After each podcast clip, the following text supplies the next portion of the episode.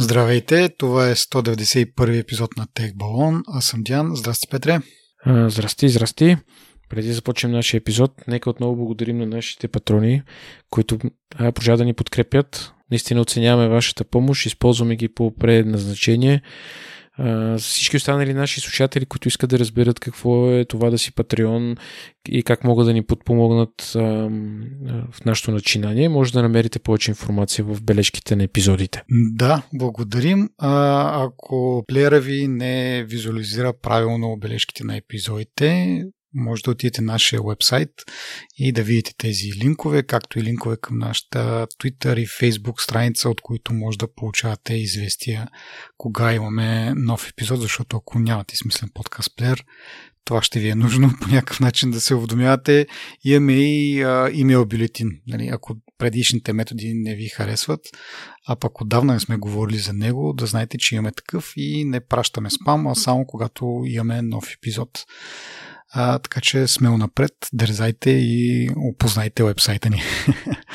Но иначе обратно на въпроса за подкрепата и този месец си партнираме с DFBG.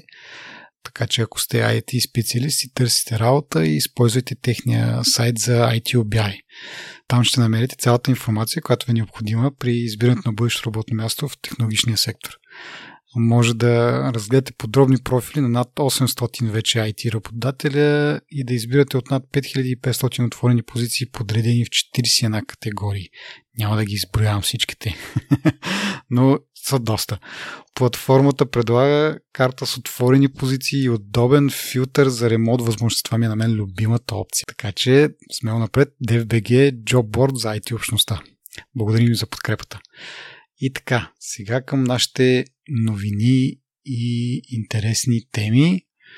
А, като за начало една малко, може би вече стара тема, може би повечето хора вече са разбрали, но ние да си кажем все пак, ако не сте разбрали, че HBO Max ще дойде в България през далечната 2022 година. А, нерядко тук говорим за стриминг услуги, как чакаме Disney+, едно друго. Еми, за съжаление HBO Max, както и Disney Plus, остават за 2022 година. Така че оставаме си с сегашните предложения. Аз вече преди няколко месеца спрях HBO-то. Не мога да кажа, че не ми липсва някои неща. Бях свикнал да си гледам Джон Оливър, малко да се подсмихвам. Но онзи ден гледах между другото, защото все пак има възможност да разглеждаш каталога без да си абонат. И не видях нещо, кой знае колко много интересно и, и заслуждаващо си. Но излезнаха няколко сериалчета, които следя да видим колко бързо ще ги добавят, понеже те са водят HBO Max сериали или пък Hulu сериали, които по принцип HBO BG вкарва на нашия пазар, да видим колко бързо ще го направят тук и може би ще си пусна за един-два месеца така да наваксам с нещата, които така не че съм започнал. Ам, и така, размисли страсти по образа. Добавят старите Джеймс Бонд филми. Mm-hmm за което се интересува. За мен mm. това много ми харесва.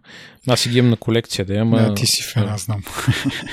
Друго си е... Да.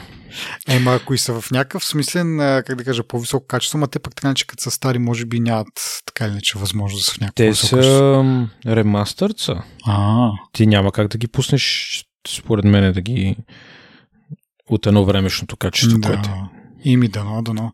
Ама пак в този случай пък си ограничен от HBO по HD-то, защото те май по-високо нямат все още. А затова и до някъде чакам HBO Max да видим дали няма да пуснат някакъв а, по-висок такъв. Чакай, чакай. Какво имаш предвид под по-висок от HD? Аз нямам телевизор по-висок от HD.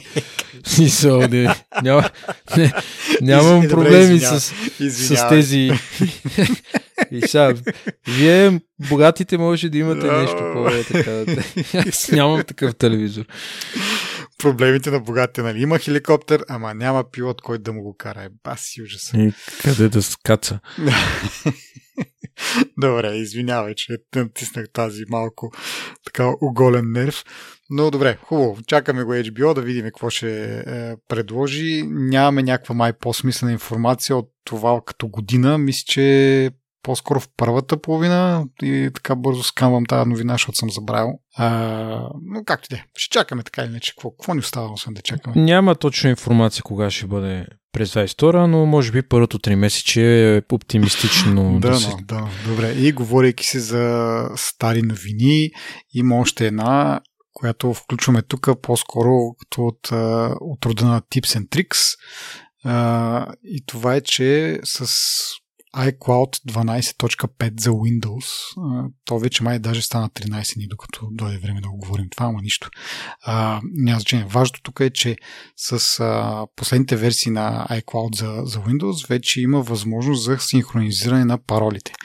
А, така че ако имате iOS устройство и искате да синхронизирате паролите с Windows си компютър, това вече е възможно с, ако ползвате Internet Explorer или пък има дори и как се казва, плагин или адон за, за Chrome. И имайки преди, че повечето браузъри в момента са някакви деривати на, на Chrome, мисля си, че адоните за, да кажем, Opera, това другото, което ползвах аз, Brave и така нататък, ще могат да се възползват тези адони и да си синхронизирате паролите, което е, как да кажа, един безплатен, удобен метод, вместо да имате паспорт менеджер, който в повечето случаи струва някакви пари, може би е малко по-сигурен и не зависи изцяло от, Apple.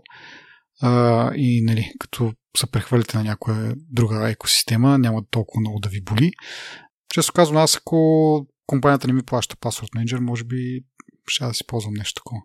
Не, че имаше възможност до скоро ден, но както го има, не е лоша опция, мисля. То пас от менеджер, дето го плаща компанията, е такова дърво. е, ти, защото си свикнал с ти, какво беше на LastPass? Аз служебно KeyPass ползвам, което също е много дърво, обаче... Не, не, за... е ужасен. В смисъл, това е мислено не, през... KeyPass е, а, KeyPass е страхотен на фона на другото, дето едни големи, както и да е. Но налично ползвам LastPass който го ползвах до, а, до преди няколко месеца беше безплатно и можеше на всички устройства. Сега можеш на типове устройства. Това означава, че ако имаш таблет и телефон, можеш да го ползваш безплатно на, на таблет и на телефона. Да. Нали, не мога да го ползваш на браузър, примерно в браузър на компютър, а, нали, на таблет можеш и на телефон можеш и за момента ми върши добра работа. Не мога да, да се оплача изобщо даже. Но си ми липсва тази функционалност в операта. То си има адонче, цъкаш си, има си аутофил. Бе много е готино това пас, ама сега всичко струва тук 5 лева, там 5 лева и ние 50 лева на месец ги фърляме за... Еми, може да ползваш тази опция си, да я пробваш поне. Еми, ще я пробвам, да. Само да трябва да имаш то iCloud за, за Windows. Ще видим как...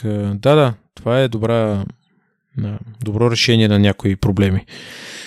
Добре, и така продължаваме пак малко по тангента на iOS. В iOS 15.2 бетата Apple добавя обратно тези мерки за сигурност за снимки с голота, да ги наречем айде. Сега, ние говорихме преди надълго и на широко за тези мерки, които бяха съвкупност от няколко типа функционалности. След това стана ясно, че Apple няма да ги въвежда, защото се надигна голям вой там за privacy и така нататък, как така ще сканират снимките, но всъщност то не беше сканиране на снимки, а сравняване на хешове, но няма значение.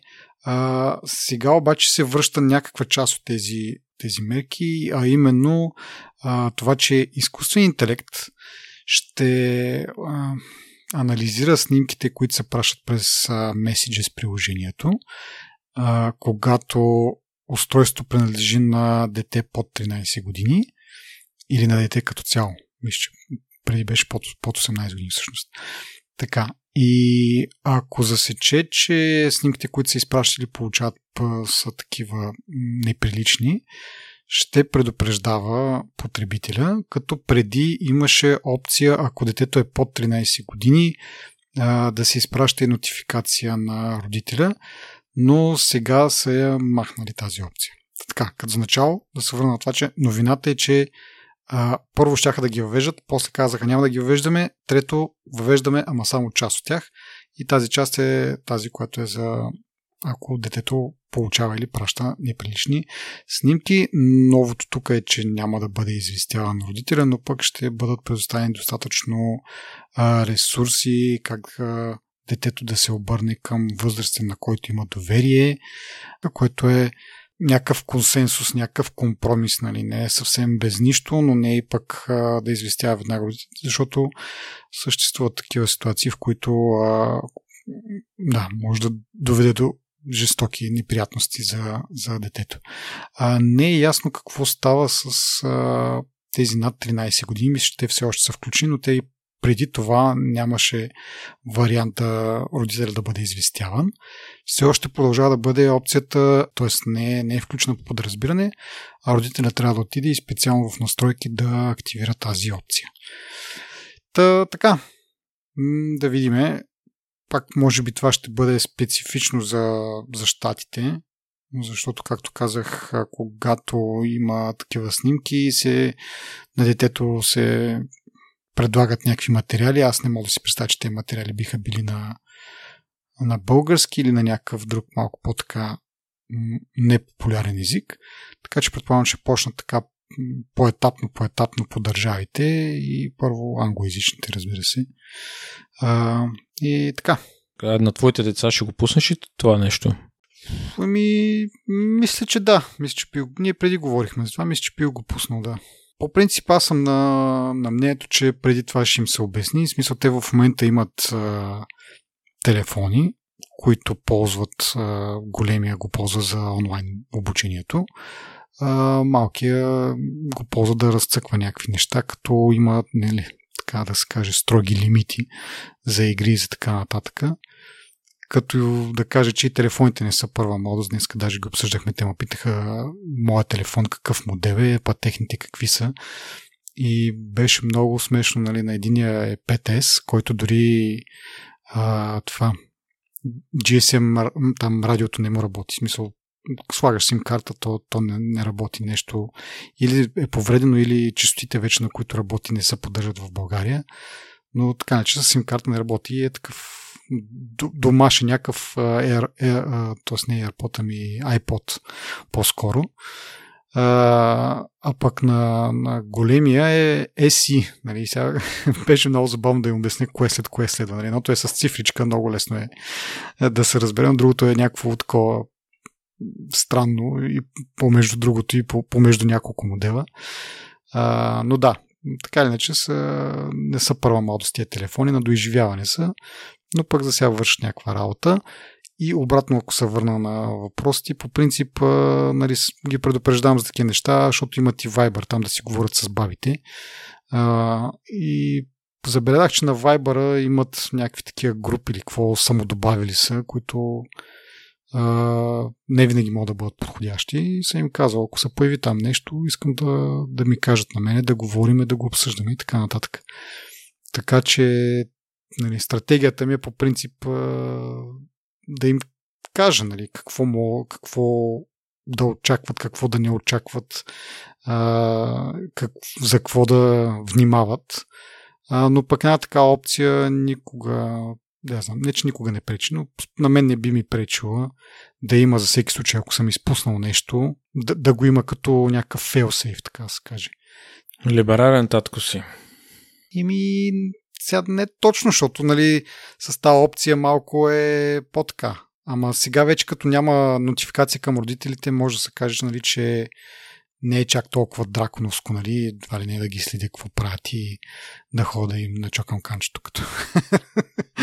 а, но да, в случая, сега, пак казвам, кога и дали ще дойде това в България, защото си мисля, че а, когато става дума за деца, не мога да очакваш от тях, че те ще разбират английски, нали, а, толкова добре, че ти да нали, това съобщение, което имаш за тях да, да го разберат. Така че е малко тупарц тази работа. За, за при нас и за сега предполагам, че нали, там примерно испано говорящите китайците и така нататък, понеже са многолюден народ, по-бързо ще получат превод на това, което иска Apple да им каже. За при нас, нали, ние сме говорили неведнъж за локализирането, че сме малко не знам какво да кажа, дори и, и тъмна Индия не сме, защото май индийците и те имат локализация вече, тъй, че, че и даже и на няколко различни диалекта там. А, така че ще видим как ще, как ще е при нас. Добре, да видим.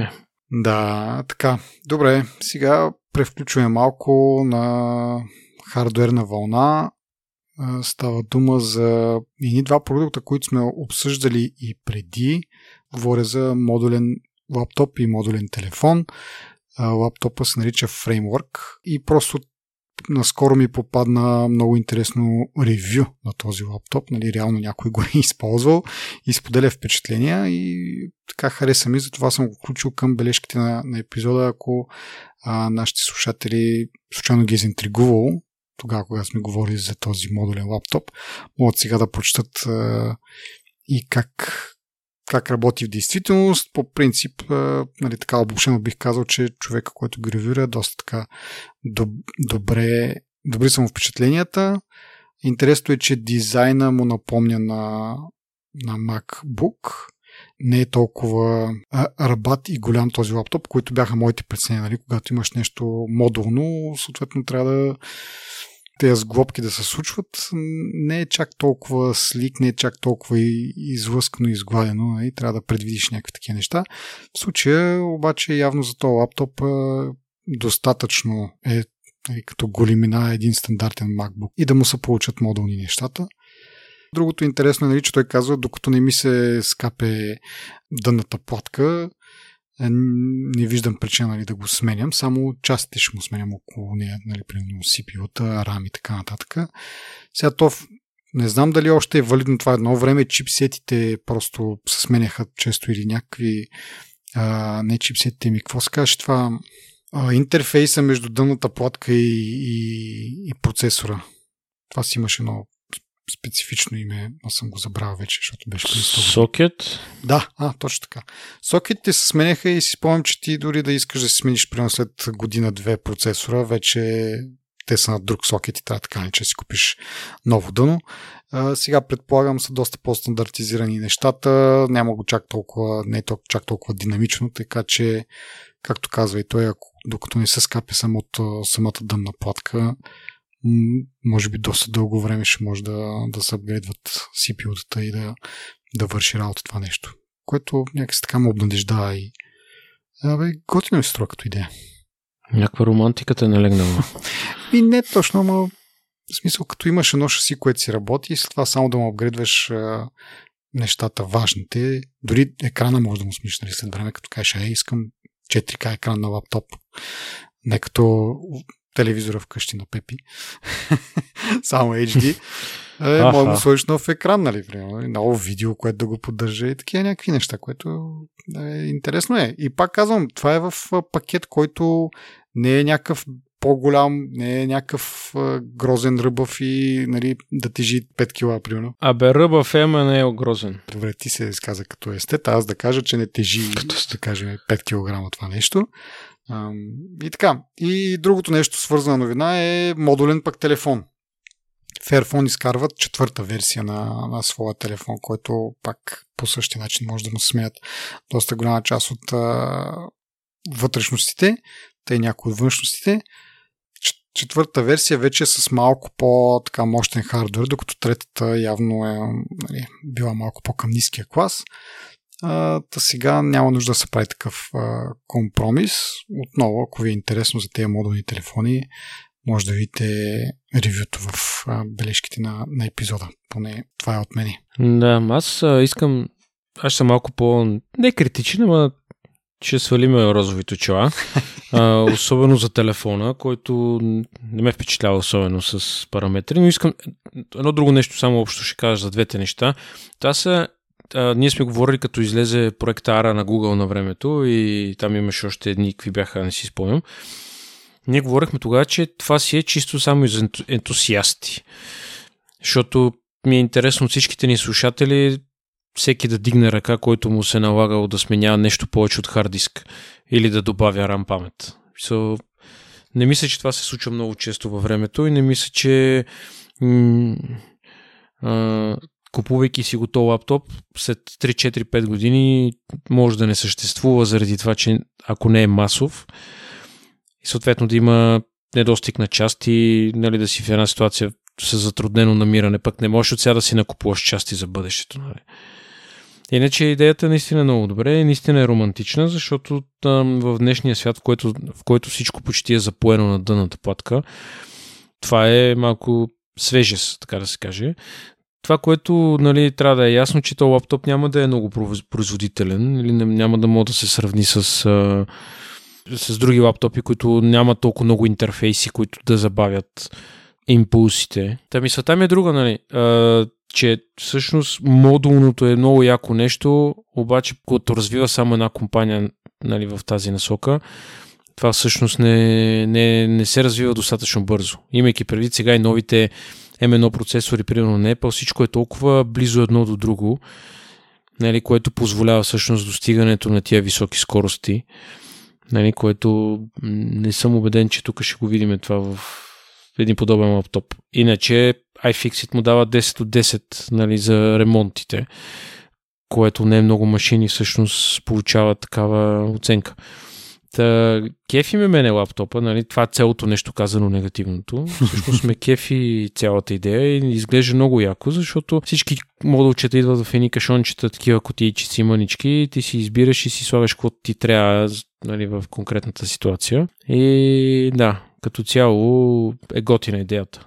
Това, което искаме да се развива обаче, и да се появява конкуренция в тази посока, не да остане една фирма, която го прави. Еми да, ако се върнем на M1 чиповите и маковете с тях, действително малко как кажа, раз, разглезиха ни. в смисъл, очакваме вече всичко да е толкова добро, ама няма как. В смисъл такъв, че... А от друга страна, нали, има хора, които пък не искат да ползват macOS. И в този случай, ако ти ти така или иначе няма да ползваш macOS, няма да ползваш M1 чипове, поне до момента, в който не пуснат Windows за, за M1, нали? или за M нещо си там, каквото се води в текущото.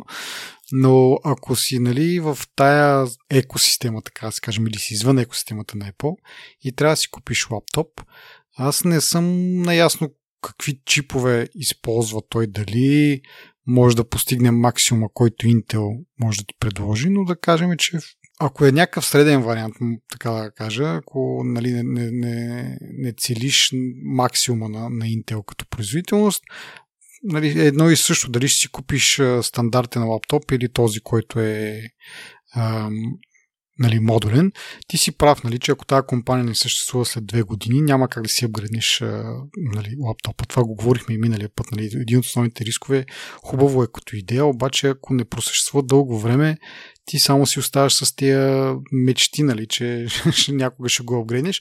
Но от друга страна, ако си си купил стандартен лаптоп и него не мога да го апгрейднеш, а доколкото помня, цените бяха съизмерими, така че не си платил допълнително за тази възможност, пък тя не, да не се реализира в бъдещето. Така че а, от опит глава не боли, както са казали. В случая, от то, ако опиташ лаптоп, няма да загубиш от към, от към пари. А, позитивността ще е същата. Апгрейда след това е бонус, така да се каже. Аз така ги виждам нещата. Аз имам едно уточнение, обаче взема едното. Аз а, не исках да направя директното сравнение с M1, по-скоро с архитектурата, защото виждаш, вече има ARM, Windows ARM, има macOS нали, за същата архитектура няма да мине много време, когато всичко ще мине на тази архитектура. От тази гледна точка го казвам, смисъл, нали, като чисто технологично за в бъдещето, като нали, сега това, че твой компютър ще остане на Intel, примерно, няма да му е драматично толкова за да си цъкаш Excel, нали, но просто не го, не го виждам като машина като за професионалисти. Но може и да бъркам, разбира се. И пак да кажа, надявам се, искрено се надявам да се появи конкуренция тази компания в момента да разпали някакъв огън, който да насочи някакви усилия в тази посока, защото а, виждаме, че нали, има лаптопи, на които не се отварят и батерии не се сменяват и примерно и трудно е или нали, можеш само батерията да смениш или да най-много ръмта. Нали, пък а, имаш конкретно съвместима марка, която работи. Може би тази гледна точка това също е добър въпрос, всъщност да зададем нали, какви какви части ще има налични, какви компоненти ще са съвместими, от кои компании. И, което също е добър въпрос, защото както сега в света няма много чипове. Интересно е, със сигурност е интересно. Аз не го, не го оплювам лаптопа. А, нали, напротив, просто има някакви притеснителни моменти, дето ти казваш. Сигурно, ама аз пак да кажа, а, за, за нещастие не потърсих кой е точно епизода. Аз мисля, че там всичко това сме го, сме го казали вече. Сега просто беше интересно, че имаме някакво ревю и то а, нали, не е измъкнато от а, дълбоките дебри на интернета, си беше така доста нагоре в техмим. Така че си струва да се погледне, ако това нещо по принцип интересува някой от нашите слушатели. Кажи сега за телефона, там а имаш повече забележки или поне така започна. Еми, телефона не изглежда по нищо впечатляващ, честно казано, като изключиме това, че мога да го разгубиш значително. Той идва с а, стар Snapdragon процесор, примерно нали, 6 или 8 гигабайта RAM памет, а, до 256 гигабайта вътрешна памет. Нали, чисто за андроидския свят това не са някакви сериозни параметри, които да ти гарантират, че няма да ти лагва и така нататък. Е, среден клас, среден клас телефон говорят. Еми, среден клас чудесно, ма ние и във високия клас има такива проблеми от време на време. Не казвам, че са толкова много, но примерно след 2 след 3 години а, нали, почва да се усеща вече тежестта на Android. Те, го, те, нали, ние сме говорили, че това е и бизнес модел. Да е. Така, а, че... да, в тая насока те обещават 5 години апдейти на, на Android. А, забавното е, че това не означава, че 5 години ще си на, нали, на последната версия на Android, защото предният им телефон, който преди малко казах, Fairphone 3, а, той по-рано всъщност през годината е бил апдейтнат до Android 9. Това е операционна система, която е излезнала преди 4 години, мисля. Така че нали, те обещават апдейти, но нали, дали заради хардуерни ограничения, нали, че този телефон по по-нова версия от това на Android не може да подкара, Uh, това е едно на ръка, но от друга страна, нали, 4 години по-късно, след като операционната система е излезнала, ти чак тогава я пускаш на телефона, нали, също не говори много добре за колко бързо може да ги пускаш тия апдейти. Така че, пак да кажа сега, четворката е с малко по-добри параметри. А, след като вече са стигнали до четвърта версия, се предполага, че тази компания все пак прави някакви пари и, и се надявам нали, темпа на развитие на, на, на софтуера, нали, на портването на Android за тези телефони да, да се увеличи. Но пак да кажа, тези 5 години, които те обещават за, за софтуерен, софтуерна поддръжка, а, дори се надяват 7 до 2017, 2027, извинява се, а, да го поддържат този телефон, не означава, че нали, ще бъде с тогавашната актуална версия на Android, но явно имат ентузиазъм хората, работят и как, как 4 години по-късно все пак пускат апдейт за, за, за този телефон, предния всъщност. Ами аз това, което казах, нали, доста ентусиазъм като цяло. Е, да, м- няма, не е лошо от време време да има ентусиазъм. Да. Така, добре, следващото нещо е Netflix пусна игри. Преди няколко епизода говорихме за това, че те имат такъв някакъв план и ето вече той се осъществява. Сега, игрите не са кой знае какво. Нали? В смисъл, едното е а, такъв jump and run тип игра, а, другото е една баскетболна топка, към която има прикачена нещо като пушка и ти стреляйки от отката се опитваш да вкараш топката в коша, което е такава нали, игра да цъкаш на туалетната, както се казва, или докато чакаш някъде на опашка или в метрото.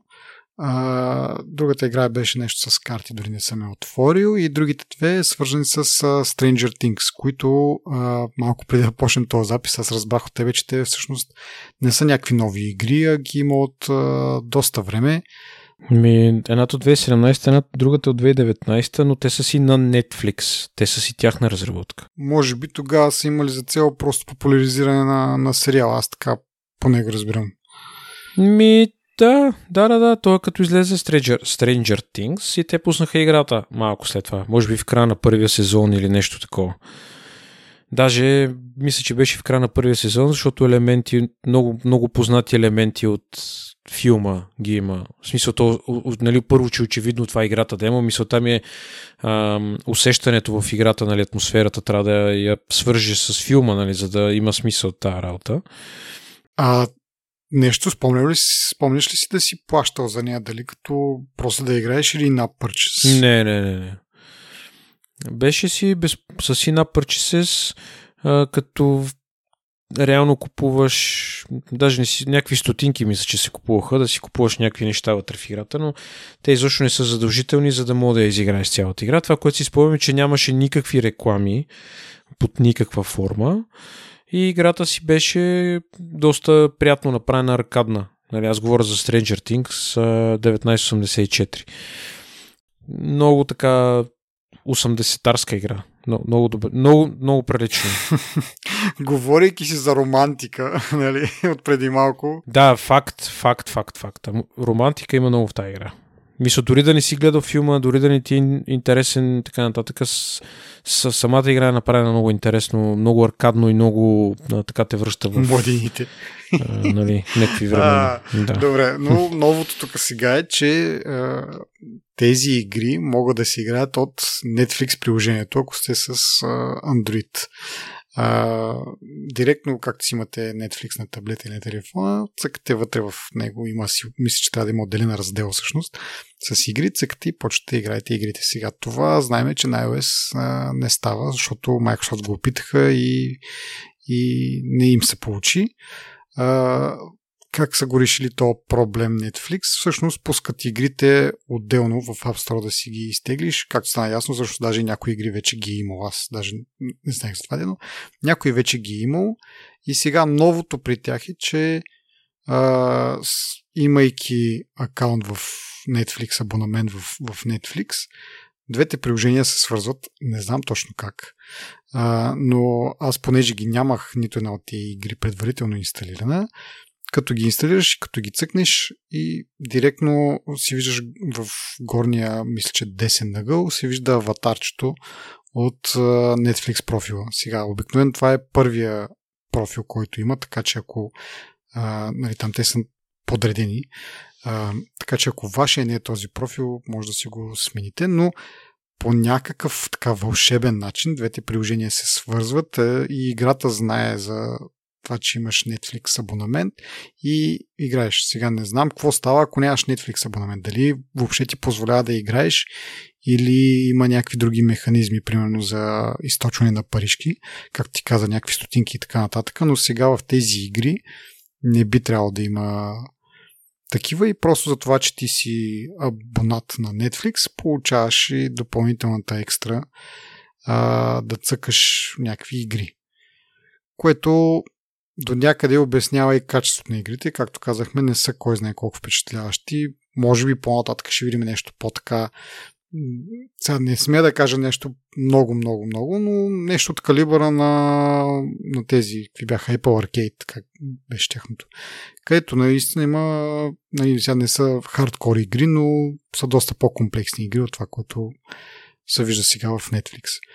Та, или варианта е, че им трябва повече време за тези игри, или варианта е, че и следващите игри ще са от подобен калибър и идеята там е просто да имаш един допълнителен бонус за държане на клиенти, така и така плащаш нали, Netflix.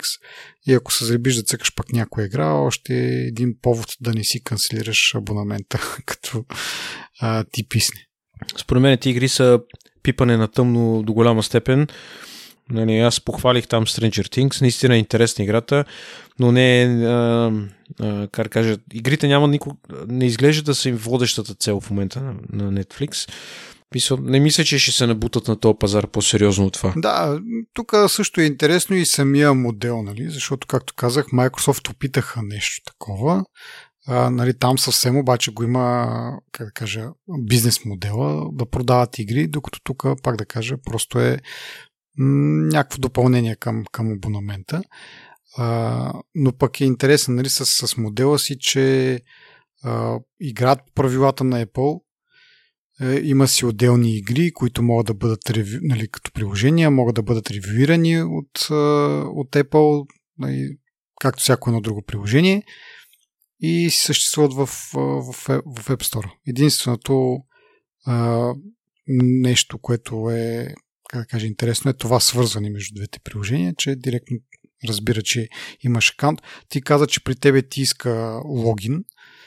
А, така че да, ако някой сега инсталира и му поиска логин, да не се притеснява, явно и това е вариант, поради някаква причина да не направи връзката с приложението. Ако нямате пък приложението на телефона, също нали, е, е нормално това нещо да случи. Въвеждате си Netflix логина, разбира, че вие сте абонат и ви продължава да продължите напред.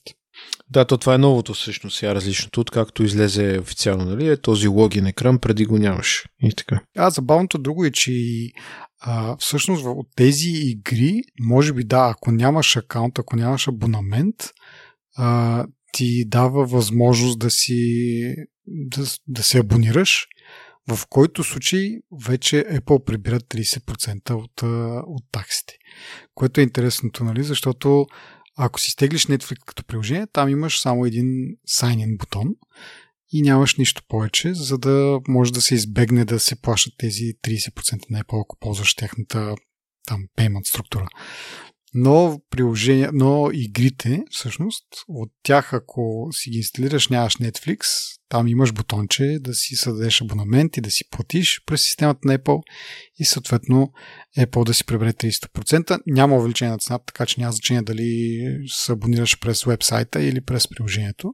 Няма да има разлика за потребителя, но за Netflix ще има. Явно са преценили, че не, с игрите могат да си го позволят. Предполагам, че и не голяма част от хората ще тръгнат да си инсталират играта и чак тогава ще разберат, а, тук трябва ми Netflix абонамент, ще стана абонат. А по-скоро обратното. Така и така си абонат. Имаш там а, отделна секция в приложението с игрите и мога да отидеш да ги цъкаш. А, друг признак, може би, че не са чак толкова, няма да бъдат чак толкова сериозни в, в тази сфера, е, че поне за момента тези игри ги няма, в, а, ги няма за Apple TV. Аз обикновено, ако цъкам игри, ги цъкам на, на Apple TV-то и съответно разочаровах се, че ги нямаше за, за Apple TV-то да мога да ги цъкам там вместо на телефона. Сега пак казвам, за бъдеще може това да се промени, може да станат по-сериозни, да решат да конкурират Apple Arcade. Може и тогава вече да има и отделни цени, защото нали, сега е как кажа, бонус, не са кой знае какви, но ако пуснат някакви сериозни а, игри, може и да, да има отделен абонамент за тях или пък а, да си ги плащаш за игра по игра. А, но познайки Netflix, може би ще бъде някакъв допълнителен абонамент, допълнителен а, начин за, за печелене на пари, защото в крайна сметка пари се влагат за разработката на тези игри. Трябва по някакъв начин тази инвестиция да се възвърне. Да, бих се съгласил с теб. А то всъщност си мисля, че той това ще е една от причините защо Apple няма да се зядат с тях за тази нов, нова функционалност, защото не се променя нищо от, към финансовата гледна точка. Единственото, което те игри, като са налични в App Store, просто логин екрана са им добавили нали, за аутентикация, да мога да ползваш реално играта с профил. И мисля, че няма да има проблеми с Apple Store. Да, още повече, че може да доведе и до някой друг абонамент, който Apple да прибере някакви 30%. А, така че, да. Но, но и на принципна основа няма как да се зададат, защото това им е в правилата, да, да имат отделни приложения а не да бъде както Microsoft се опита, да бъде в едно, вътре в едно приложение, други приложения, които стартираш. И там, нали, излезоха с номера, че няма как да ги ревюрят, няма начин да знаят как, какво правят тия приложения, точно тези, нали, приложения в кавички, а всъщност игри. Ето по тази причина емулатора на DOS го махнаха, емулатори на ROM, на, на NES, ромове, примерно а, нали, всичките ги махнаха точно по тази причина, че всъщност едно приложение отваряш много други приложения. А, да. И говорейки си за линкове към други към външни сайтове, приложения, абонаменти и така нататък. А, има тук една интересна новина с това, че Apple победи в делото си с Epic, което мисля, че не сме говорили в крайна сметка за, за резултата но мисля, че от 10 точки е по-победи в 9 от тях. А, но в 10-та им беше казано, че трябва да, да позволят да има линкове към... На практика да има линкове, които да извеждат потребителя към вебсайта на разработчика и там примерно да са човек, ако иска да се абонира или да си купи нещо и така нататък и така нататък. Сега, Apple искаха това нещо да бъде забавено, защото нямало как такива кратки срокове. Срока е 9 декември. А, когато излезна това решение, мисля, че беше, не знам, имах около 3-4 месеца. а, така, те един вид обжалваха това решение, да го забавят малко. Нали, то не е точно обжалване, защото не искат да, поне за сега, не, не искат да го, да го отхвърлят и да го променят, а просто да го забавят. А, но не им се получи. Съдята потвърди, че те трябва до 9 декември а, да позволят такива линкове, което е супер интересно. Ние не сме го обсъждали, може би, защото тогава беше само взето решение, чакаме такива, такъв тип обжалвания, които все още нали, могат да, да, да се случат. А, но сега е забавно, че съдята потвърждава решението си и да видим до 9 декември остава колко по-малко от месец вече. Да видим дали ще има такива такива линкове към външни а, сайтове. И забавното е, че в Южна Корея вече има подобно решение, което казва, че не могат да ограничават, трябва да позволят и на други процесори на, на плащания да, да има възможност потребителя да избира. Apple отново там нещо, мисля, че бях даже казали, че те вече а, са им съвместими практиките с това решение, което абсурдна глупост. А, но пък вече Google са съобразили с това решение и са казали, добре, ние ще го направим, като за начало свалиха таксите на, от 30 на 15%.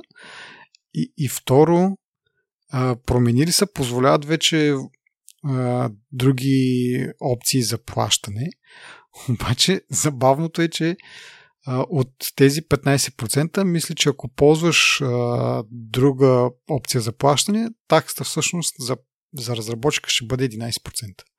Тоест, те казват, окей, имате възможност да не минавате през а, нашата система за разплащания и ние ви правим отстъпка от това, че нали, като процесор на плащания, това това е таксата е 4%, ама останалите 11% не ги дължите, защото ползвате нашия App Store, нашите а, тулове за разработка и така нататък и така нататък.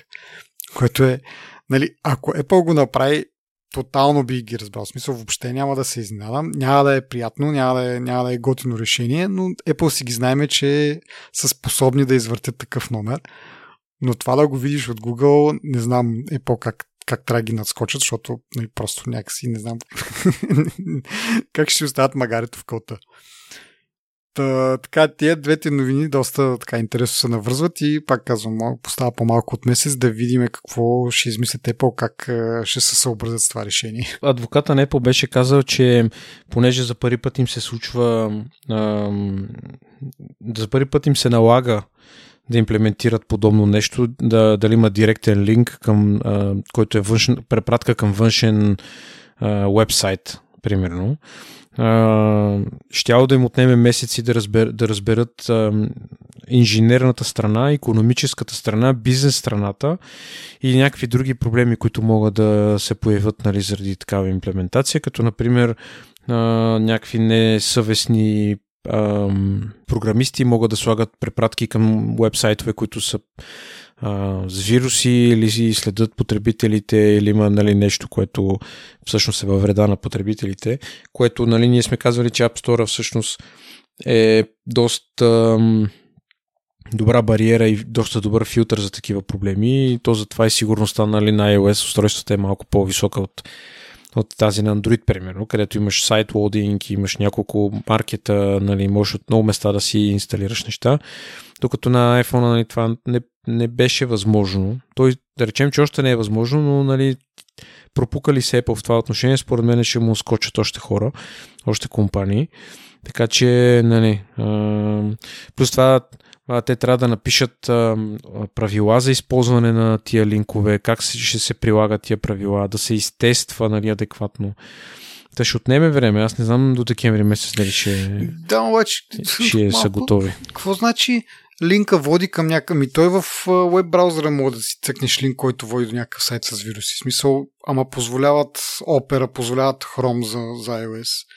Отделно има една камара RSS reader, които като цъкнеш линка и ти го отварят в някакво вю там, нали, web view. Различно е, защото а, като си сваляш а, браузър, в браузъра ти носиш отговорност какво ще отваряш.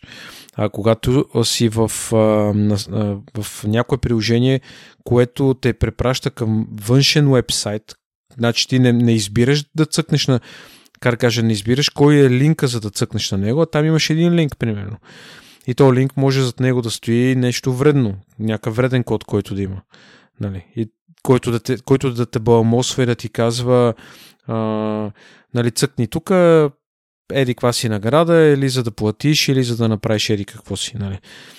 Мисля, да, да съдържа подвеждаща информация условието, като цъкнеш на линка, вече отидеш на място, където не е окей. Okay. Докато като свалиш опера, всички знаят, това е браузър. Ти в опера мога да браузваш постоянно сайтове с вируси, мога да не браузваш сайтове с вируси, но това е твое решение къде ще отидеш. Според мен това е разликата просто. Защото могат да те подведат умишлено да ти кажат цъкни тук, за да направиш... Той на в браузъра се случва това, разбира се. Е, добре, нали, нали имат а превю, какво толкова няма да измислят топлата вода. В смисъл, те си го имат вече, могат да цъкнат тъп, тъпия линки. Точно за това казвам, точно така, затова казвам, че а, всъщност не съм го казал аз да е, това го казал пак този адвоката на Apple, Марк Пери се казва. Той е казал, нали, че трябва да се напишат тези правила как ще се оценява и как, какви трябва да са линковете, на къде трябва да водят линковете и да се изтества това цялото нещо, за да се знае, че работи. Нали. И, и това, което казваш, нали, те, просто те правила ще ги сложат в а, процеса на проверката на апликацията, в, в което нали, този, който преглежда апликацията, ще цъка на линка и ще гледа какво има на линка. Нали. Ти си прав, че е така. Просто шанса а, той проверяващия да цъкне на линка и да е готин сайт от другата страна, нали е едно. Одобрява се програмата, уния сменяват сайта от другата страна и вече uh-huh. линка не е безопасен. Ама те, понеже има милиарди приложения вече в App Store, те не могат всеки ден или всяка седмица да правят проверка. Нали. Това става в началото на, на процеса. Нали. Пуска се новото приложение или апдейт на приложението, те проверяват се какво прави приложението Отбелязва се всички чекбоксове, че е минало нали, quality контрола и вече от другата страна на този сайт какво се случва, ако някой изреве, примерно, примерно 300-400 човека почва да пишат негативни ревюта, нали, да се оплакват, така нататък, стане скандал. Окей, но ако е нещо тихо мълком, може да не го хванат никога. Е, добре, ще ги видим, ама не, във всеки случай е, е, е, няма такъв а, нали, друг случай в историята с този App Store. Прецедент е и от тук на там какво ще следва, ще е интересно да се види. Те Apple затова се опитват и да бават. А, съдята затова е казала, тя е една мая жената, съдята, е казала, нали, че те умишлено се опитват да забавят решението и имплементацията, нали, под някакъв фалшив предлог, като, защото те са казали, трябва да преценим, да видим, възможно ли е да се чудят се дали да обжалват цено. Да, нали, това е интересно, че не са директно обжалвали, са опитали да, да забавят решението, да влизането на сила на, на решението. Да, да, да, за да го преценят, да видят дали има смисъл. Не знам аз така го разбрах всъщност, като четох.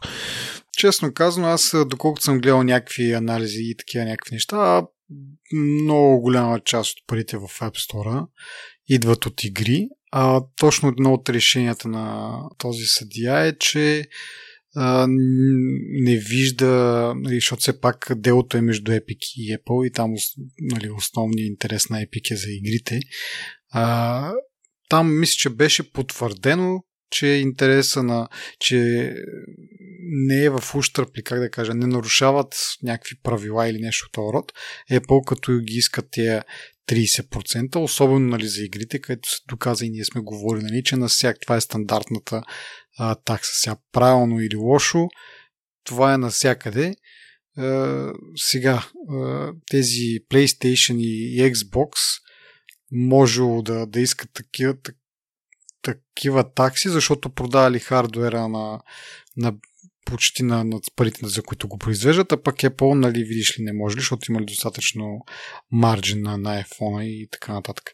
Това, нали, сме го говорили, но така или иначе съдята съгласи с това, че е, нали, тези такси са окей, okay, Apple има право да ги а, изисква, аз съм малко на по-различно мнение, но специално за игрите нали, това си е стандарта и, и, и си мисля, че Apple можеше да ги избегне всичките тези тъпоти, като позволи всичките други игри, не игри, ами приложения на някакъв по-така не толкова строг режим, не толкова високи такси, а игрите да си ги запази. И няма да загуби кой знае какви пари с това решение. Защото основните пари от App Store идват от игри, за които, както казах, вече консенсус е, че това е нормална такса за, за игрите.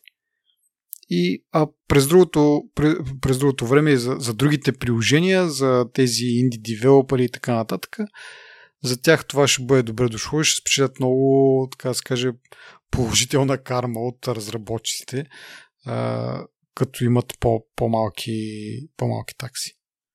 Да не говорим, че нали, преди време бях чел един анализ, който нали, няма да го прескам целия, но само заглавието е достатъчно, че Apple прави повече пари, отколкото Nintendo, Xbox, PlayStation и Activision взети заедно. За фискалната 2019 година са направили 8,5 милиарда, докато останалите тези четирима играчи общо са направили с 2 милиарда по-малко. Така че от игри и това е само печалба. Чиста печалба за, за Apple. Нали, това пак е според анализ на Financial Times, ама нали, дори да са сгрешили тук-таме, нали, грешката няма да е с 2 милиарда, поне според мене.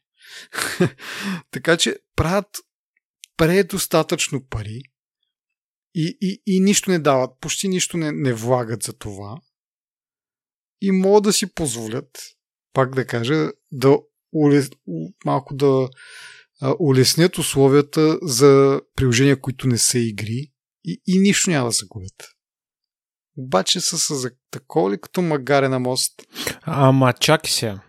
Чакай сега, това не е... Това е така, в смисъл фактически, като се замислиш, е факт. Обаче, като се замислиш, никой милиардер не е станал милиардер, защото може да си позволи да не прави пари. Ние миналия епизод ли казахме, или в по-миналия епизод казахме, че Apple има толкова много пари в банката, като вътрешния продукт на най-малка част от държавите в света. Аре, това е силно казано, но да речем по-малките държави в света. Да, бе, а обаче в някакъв момент идва нали, това да се замислиш за инвестиция в бъдещето. Няма морал ти... тук. Не де да търсиш морал. Не, аз морал не търся, няма морал. търся някакъв а, така да се каже, да си купиш добрата воля на разработците. Защото в, аз съм го казал и преди, в един момент ще им писне, а ето не на всички едновременно, ама това нещо малко по малко умаря, нали? А ти можеш с това нещо, без да загубиш кой знае какви пари, пак казвам, без да загубиш кой знае какви пари, ти можеш да си купиш добрата воля на разработчиците, те са щастливи да си разработват там приложенията, на които ние се кефиме и всички да са доволни, така да се каже, освен нали, тези, които правят игри, защото за тях 30% ще си останат. Значи, според мен, ако разработчиците не бяха доволни и щастливи, Apple нямаше да изкара тия пари от цялата тази работа. Значи, никой не ги държи и задължава разработчиците. Да не говорим, че iOS пазара му, пазарния му дял в световен мащаб като операционна система е колко беше 18% или нещо, може би по-малко, 15%. Значи никой не задължава ти разработчици да стоят на тази платформа и да работят за нея. Е, така е, така, ама на практика парите са там. Хубаво, но според мен те изкарат пари, защото много, всички пишат за iOS. Значи пишат за Android, сега не казвам къде пишат първо, рано или късно пишат за iOS. Ако там нямаше пари и там беше гадно толкова, според мен Epic се заядоха просто на пук, за да да, нали, да, да покажат този проблем, който аз не казвам, че не е проблем. Но другите, първо, че може би нямат смелост да го направят, не знам. Второ, ние сме коментирали, че те Apple си потупват по рамото определени компании, които им дават отстъпки и така нататък. Нали? Никой не твърди, че Apple не работи долно. Но, пак казвам, ако беше гадно, да, както примерно в Windows, на Windows Mobile платформата, защо там нищо не стана? Не, тя Windows беше добра според мен, но не, не привлече достатъчно разработчици, които да правят приложения. Хубаво, защо? Какво е, каква е разликата? Какво е това, което предположение, че нали, това, което казваме, че Apple ги дере 30%? Нали, оставяме популярността на iOS и така нататък и така нататък. Нали? В смисъл, то е видимо, че ам, базата е много голяма при Apple, но пък Microsoft са, бяха най-добрата компания, която не е разработчици, според мен. някога, нали, говориме, когато тя си е софтуерна компания, ние това сме говорили, нали, че едва ли са репресирани, едва ли е комунизъм, смисъл не е като да кажеш на сила да ги държат или... Чел съм, чел съм някакви такива истории, където нали, действително хората живеят в страх дали е по-ня да им дръпне килимчето и да, а, да, да приключат с... Защото това, нали, ти нямаш бекъп план. Ти, в смисъл, тия повечето, сега да кажем, хора, които реално си изкарат парите. Това, това, това е работата. И заради едно тъпо правило и заради един тъп каприз на, на Apple, те могат да останат с блокирано приложение и без никакви доходи. И, и от друга страна, тия хора не правят кой знае какви пари за Apple. Парите идват от, от, игри, от и на пърчи към, към игри пак и така нататък и така. Но просто от някакви да знам, принципи или какво и да не стане един вид, а, ние сега като позволим на тия, другите ще мрънкат и те ще искат и на тях трябва да позволим, а там вече ще удари по джоба. Не знам каква е причината до момента да, да са толкова упорити, нали, да... От друга страна, дори да, да, да се примират, да кажем, и да приемат добре, нали, решението си е решение, ние ще, ние ще го уважим. Виждаме нали, Google какво прави, дето те никога, или поне Apple винаги са били на фокус нали, с тази своя алчност от, от, от, игри, от игри, от приложения, от каквото ще да е нали, с App Store. Google никога не са правили впечатление на такива, но дори те успяха по някакъв такъв много а, мизерен начин да, да се съобразят с а, решение. Пак казвам, в Южна Корея то си въжи само за, за Южна Корея за момента. Да видим какво ще стане по-нататък, но а, нали, там разделиха ги вече. Нали, 15, предишната 15% на такса тя беше така да се каже обща. Сега обаче казаха, ами всъщност тя, в тази такса влиза това, това и това. Е, вие ако искате друг е, payment provider, нали, добре, ние няма да ви вземем, няма да ви вземем такса за това нещо, което е 4%, което е съизмеримо с каквото ще вземат другите такива payment, не провайдери, payment processing компании като Stripe и какви бяха другите, там ги забравих по-известните. А, така че, виждаш много, много бързо така изведнъж. Ама то всъщност таксата, тя се състои от това и това и това. И Apple го казаха веднъж на, там на това тяхното изслушване, че нали, те ако не взимат тия, тия такси от продажби, а, ще бъде много сложно за тях да изчислят колко точно девелоперите им а, дължат за това, че Apple разработват дадени API и така нататък и така нататък. Така че те, те са го помисли от тази гледна точка и в някакъв момент, ако ги принудят, трудно, трудно да се калкулира, но според мен ще намерят начин. Но и пак да се върна за 17 път, съжалявам, че се повтарям, за повечето неща не е нужно, защото няма да разликата да е особена. Нали. То верно, нали, от всяка снимка, като спестиш там и трупаш ги тия милиарди, обаче в някои неща може да спечелиш, като не си толкова стиснат. Не, не. Какво ти да кажем, Apple си е арогантна компания по принцип. Да, според мен много неща се е занатила. Сега тук и няма да ви дадем. Не ни пука, че това е, не е нищо. Просто няма да ви отстъпим да. и това е. Това е според мен им е в момента единственият довод и да продължават с тази глупост. Аз пак ще кажа, тъй като ако отстъпат, другите ще тръгнат срещу тях, то това е основно правило в джунгата. малко слабо, да. Може би и това е. Добре. А, продължаваме пак с това как Apple прецаква разни компании в случая. А, мерките и за прозрачност на притракването на приложения според един анализ е коствало 10 милиарда на индустрията, която нали, представлявана от Facebook, Google, Twitter и така нататък. Нали, тези приложения, които а, по някакъв начин събират а, данни, с които след това таргетират а, реклами.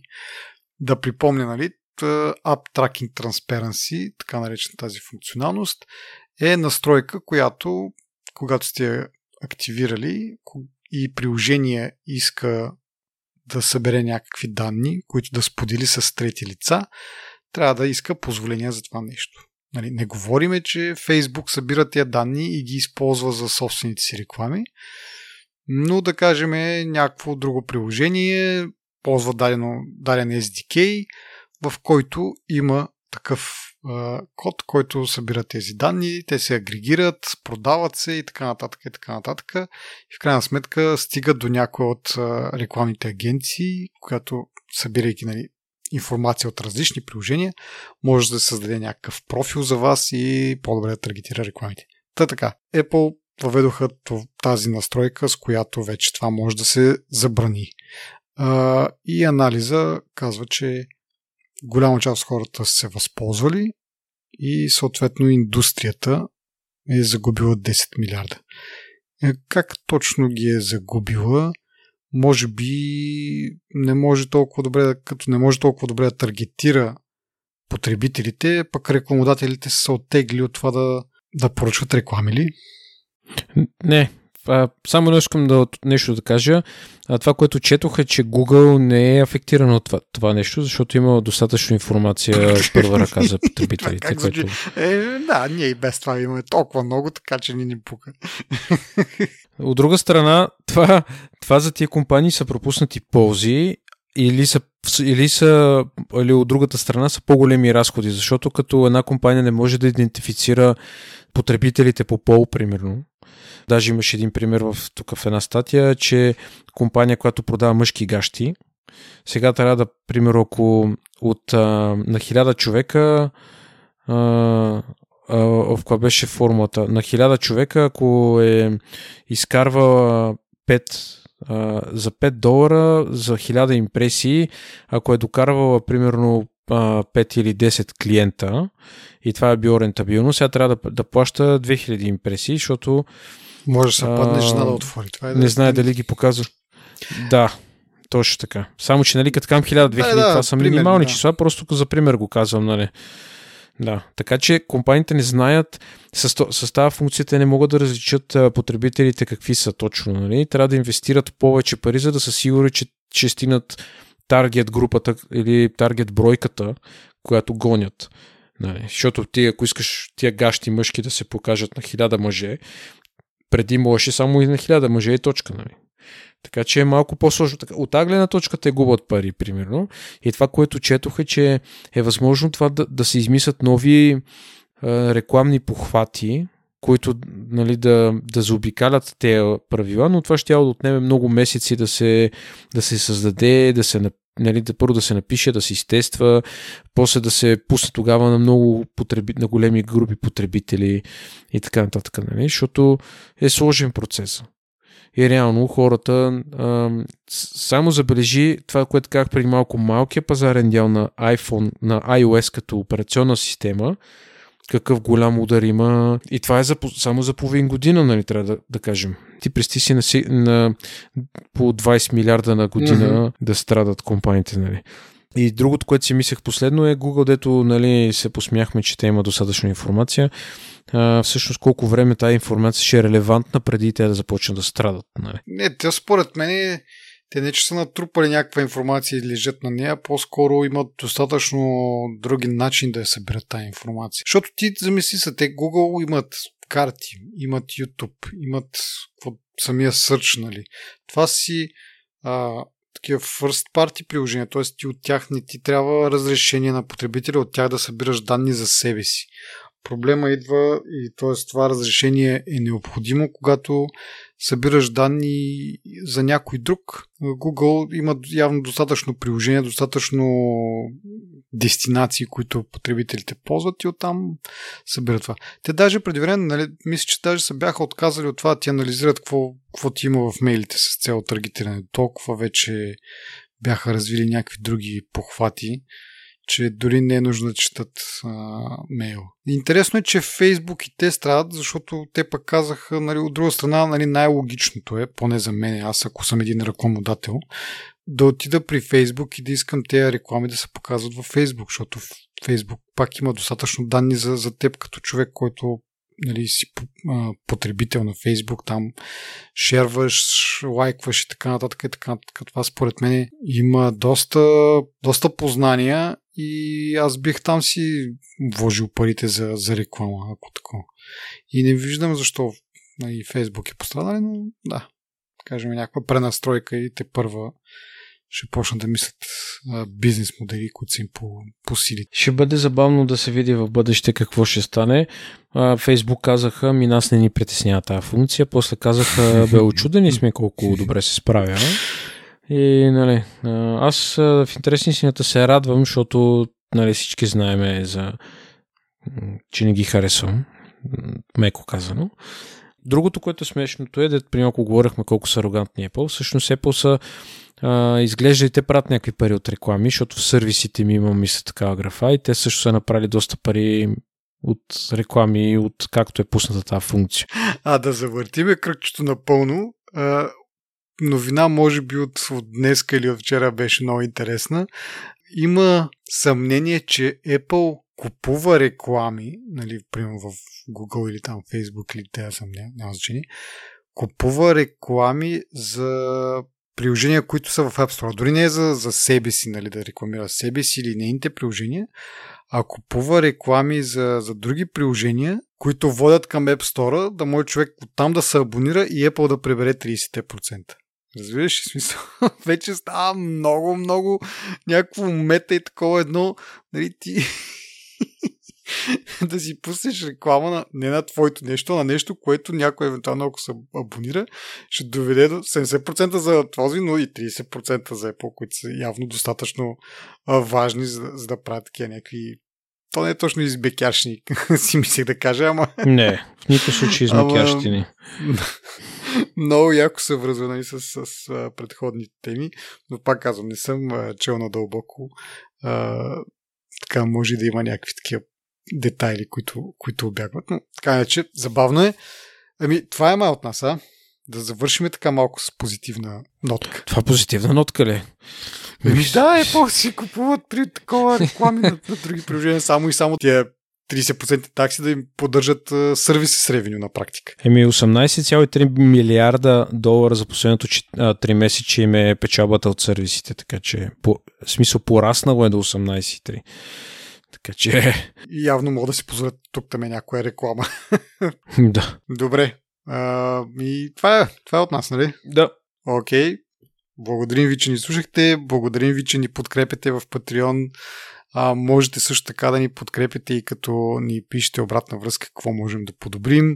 Напишете ни ревю в iTunes, което страшно много ни помага да достигаме нови слушатели и също така споделяйки в социалните мрежи също много ни помагате. Благодарим и на нашите партньори от DFBG и до следващия път. Чао!